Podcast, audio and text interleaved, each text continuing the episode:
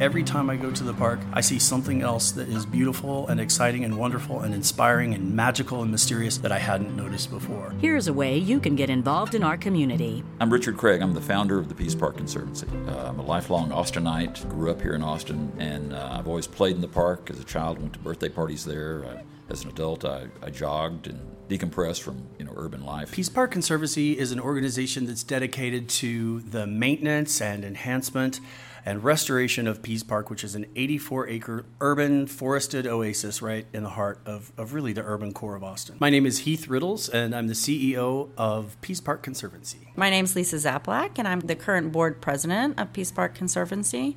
And I'm also an avid user of the park. I've got an innovative school that's just right down the street. We are there every single day and using it often. It's a great place for children to be. This is why people move to Austin. This is what Austin is all about, is because of the green space that we have in this urban core. Governor Pease and his wife exercised great vision in 1875 when they gave the initial first 23 acres of the park to the city. And it's up to this generation to exercise similar judgment and take on the responsibility so that the park will be passed on to future generations of Austinites in as good a condition or better than we found it. Pease Park Conservancy just needs the community to engage. Certainly, we need donations, and volunteers are the beating heart of this organization. Really, what we look for is someone who loves to be outside, who loves nature, who loves parks, and beyond that, it doesn't matter. We'll put you to work. We'll find something very rewarding. Pease Park Conservancy is this month's Get Involved Spotlight organization. Support comes from Austin's I Live Here, I Give Here campaign and from Thundercloud Subs, fresh, fast, and healthy since 1975. For more information on volunteer opportunities in Central Texas, visit KUT.org.